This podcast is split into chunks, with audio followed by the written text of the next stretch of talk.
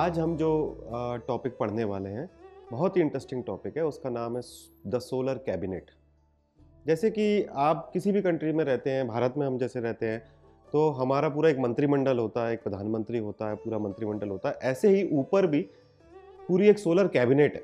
तो इन ग्रहों का पूरा एक पूरा एक डिपार्टमेंट है, हर ग्रह एक पर्टिकुलर डिपार्टमेंट को रूल करता है। वो हम आज देखेंगे कि कौन सा ग्रह किस डिपार्टमेंट को रूल करता है।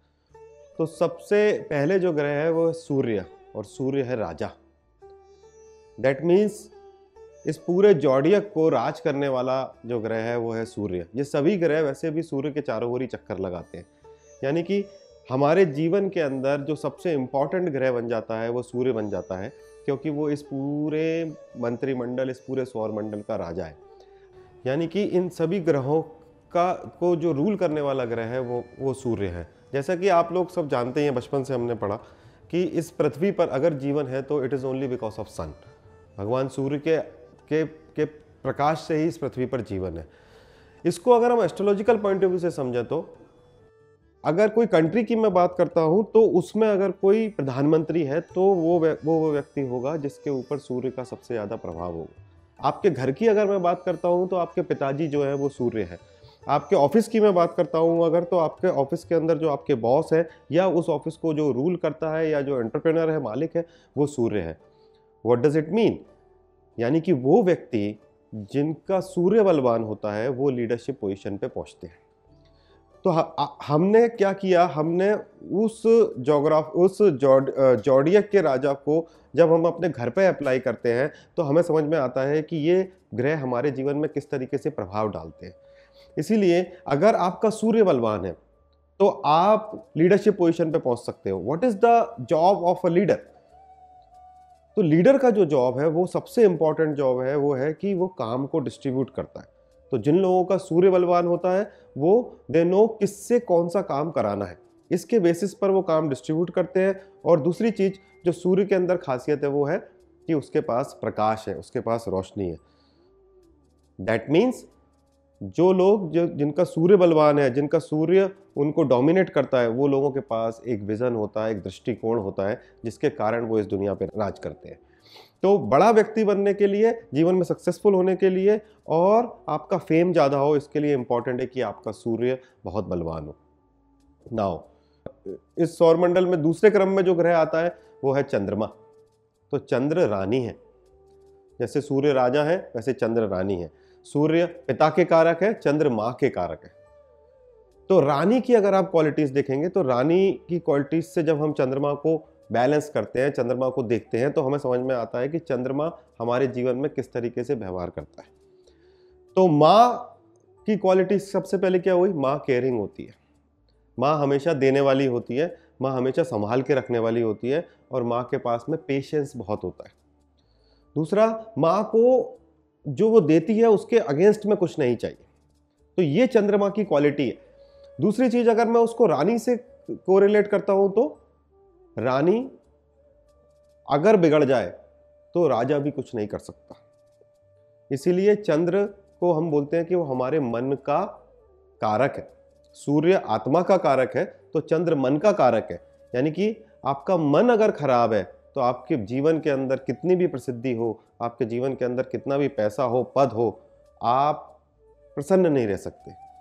So for happiness it is very important यानी कि जब हम बोलते हैं कि मन के, वो मन का राजा है तो हम सूर्य की बात करते हैं और जब हम चंद्र की बात करते हैं तो हम बोलते हैं कि वो मन मन की रानी है। और ये हम सभी लोग जानते ही हैं कि पत्नी का, पति के लाइफ पर कितना प्रभाव रहता है। तो ये दो लोगों से मिलकर हमारा शरीर मोटा मोटा बना। एक सूर्य, जो आत्मा के कारक है, जो कि हमारे कैरेक्टर को डिफाइन करता है, हमारे अंदर जो क्वालिटीज हैं उसको डिफाइन करता है। दूसरा, चंद्रमा जो मन का कारक है। तो मेरा मन कैसा है? मेरा बिहेवियर कैसा है? मैं किस चीज़ को कैसा लेता हूँ? मैं किस चैलेंज को एक्सेप्ट कर पाऊँगा? मैं किस चैलेंज को एक्सेप्ट नहीं कर पाऊँगा? ऐसी कौन सी चीज़ें आती हैं जहाँ जाकर मैं टूट जाता हूँ? या फिर मैं किसी एक पर्टिकुलर परिस्थिति में और ज़्यादा स्ट्रांग हो जाता हूँ? ये सब हम चंद्र से देखते हैं। अगला जो ग्रह है, वो है मंगल। तो मंगल है सेनापति। Now what is the job of a सेनापति? सेना, सेनापति का जॉब जो है, वो है देश की सुरक्षा को करना। स्ट्रेटेजाइज करना ताकि राजा राजा जो है उसके आदेश को पूरी तरीके से पालन किया जा सके। नाउ सेनापति का काम क्या है? पूरी फौज को कंट्रोल करना है उसको। राजा के आदेश का पालन भी करना है सिक्योरिटी को भी मेंटेन करना है और जो राजा का आदेश है, वो पूरी तरीके से फॉलो या इंश्योर भी करना है। When you apply this to the real life you see आपका शरीर का जो सिक्योरिटी सिस्टम है, वो मंगल है। तो मंगल का जॉब क्या हुआ? आपके शरीर के अंदर सिक्योरिटी को बढ़ाना, आपके शरीर को सिक्योर करना। इसीलिए पहलवान जो है वो मंगल में आते हैं। इसीलिए सेना पूरी हम मंगल से देखते हैं। इसलिए पुलिस वाले हम पूरे मंगल से देखते हैं। यानी कि सिक्योरिटी से संबंधित सभी चीज़ें वो हम मंगल से देखते हैं। तो मंगल जो है वो सूर्य का परम मित्र है। अगर मंगल सूर्य का परम मित्र नहीं होगा तो देश की सिक्योरिटी जो है कंट्री की सिक्योरिटी जो है वो खतरे में आ जाएगी। सो इसीलिए हम ज्योतिष में जब आगे पढ़ेंगे, हम देखेंगे कि मंगल और सूर्य परम मित्र हैं। सो पूरा सिक्योरिटी का जो डिपार्टमेंट है, वो मंगल के पास है।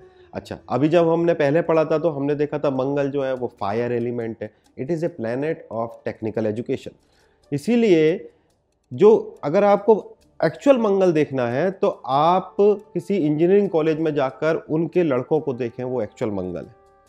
They are very creative in nature वो स्ट्रेटेजाइज करते हैं बैचलर है, मंगल चूँकि बैचलर है, और एक बार अगर उनसे आपका झगड़ा हो जाए तो पूरे एक साथ आकर आपको मार सकते हैं।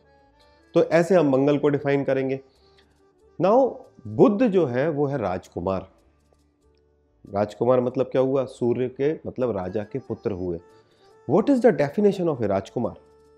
राजकुमार एक ऐसा व्यक्ति होता है जिसके पास पूरी, पूरे देश के या पूरे राष्ट्र के अधिकार तो होते हैं लेकिन उसकी कोई डायरेक्ट ज़िम्मेदारी नहीं होती जब तक वो राजा नहीं बनता। सो दैट इज़ मरकरी वो बुद्ध होता है। मतलब कि राजकुमार का हम कैसे मतलब समझेंगे अपने अपने आ, आ, परिवार के अंदर अपने ऑफ़िस के अंदर अपने अपने देश के अंदर? एक ऐसा व्यक्ति जिसको कि पूरा अधिकार तो है बट उसका डायरेक्ट रिस्पॉन्सिबिलिटी कुछ भी नहीं है। इसीलिए बुद्ध जो है हमारे परिवार के अंदर बच्चों का कारक है। जो छोटे बच्चे होते हैं, जो जवान बच्चे होते हैं, या फिर आप जिनको कह लो कि टीन एज में होते हैं, उनका कारक बुद्ध है। उनके पास पावर तो रहती है बट डायरेक्ट रिस्पॉन्सिबिलिटी कोई नहीं है। इसलिए ज्योतिष में हम ये बोलते हैं कि बुद्ध एक ऐसा ग्रह है, जो जिसके साथ बैठ जाए, वैसा हो जाता है। इसका मतलब क्या हुआ? राजकुमार को अगर आप देखो तो अगर वो ज्ञानियों के साथ में बैठता है तो ज्ञानियों जैसी बातें करेगा, वो राज्य को डिस्कस करेगा। बट अगर उसका संगत बिगड़ जाती है तो वो देश के लिए खतरनाक हो सकता है। ऐसा ही बुद्ध का है। इसलिए हम बुद्ध को पूरी तरीके से एक शुभ ग्रह भी नहीं मानते और एक अशुभ ग्रह भी नहीं मानते। इसलिए बुद्ध को हम ये मानते हैं कि बुद्ध जिस ग्रह के साथ में बैठ जाता है, वैसा रिएक्ट करने लगता है। अब आते हैं हमारे दो प्रमुख ग्रह, वो है गुरु और शुक्र। गुरु को हम बृहस्पति भी बोलते हैं और शुक्र को शुक्राचार्य भी बोलते हैं। ये दोनों ग्रह जो हैं वो अमात्य हैं। सो मैंने इसे अमात्य मतलब आज के बात में अगर मैं आज के परिवेश में बात करूँ तो गुरु और शुक्र जो है वो मंत्री हैं। दे आर मिनिस्टर्स मिनिस्टर का जॉब क्या होता है? मिनिस्टर का जॉब राजा के विजन को पूरा करना है ये मिनिस्टर का जॉब है।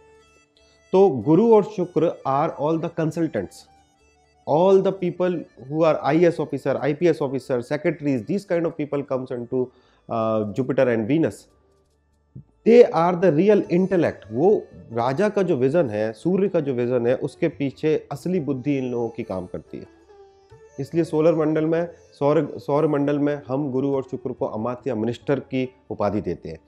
अब, अगर आप इसको गौर से देखो तो राजा केवल और केवल एक ही व्यक्ति की सुनता है। वो उसके जो सलाहकार होते हैं, उनके मिनिस्टर्स होते हैं, उन्हीं की ही सुनता है।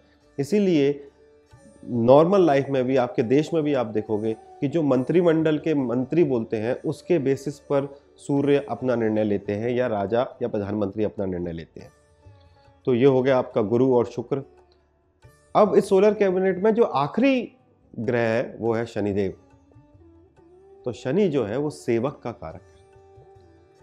सेवक का मतलब क्या हुआ? सेवक का मतलब ये नहीं है कि कोई आ, नौकर है। सैटर्न वो ग्रह है जो कि बाकी लोगों को उनका काम करने में सहयोग करता है।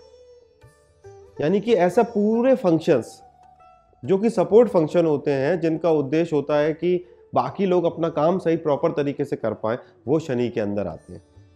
तो इनका कोई डायरेक्ट क्रेडिबिलिटी नहीं है। मान लीजिए आप एक इंजीनियर है, सरकारी सरकारी डिपार्टमेंट में आपको इंजीनियर है, और आपको देखने के लिए कि भाई बाँध सही से बन रहे हैं, काम स्टेट में सही से हो रहा है कि नहीं, एक ड्राइवर जो है वो पूरी जगह लेकर घूमता है। आप जो काम कर रहे हो, उस काम का, उस ड्राइवर से कोई संबंध नहीं है। आप एज एन इंजीनियर अपना काम कर रहे हैं बट वो ड्राइवर आपको उस काम को प्रॉपरली एग्जीक्यूट करने में मदद कर रहा है। तो ये हुआ शनि का जॉब इसलिए हम उसको प्रजा का कारक भी कहते हैं, जनता का कारक भी कहते हैं, गरीबों का कारक भी कहते हैं। तो इसका काम है सेवक।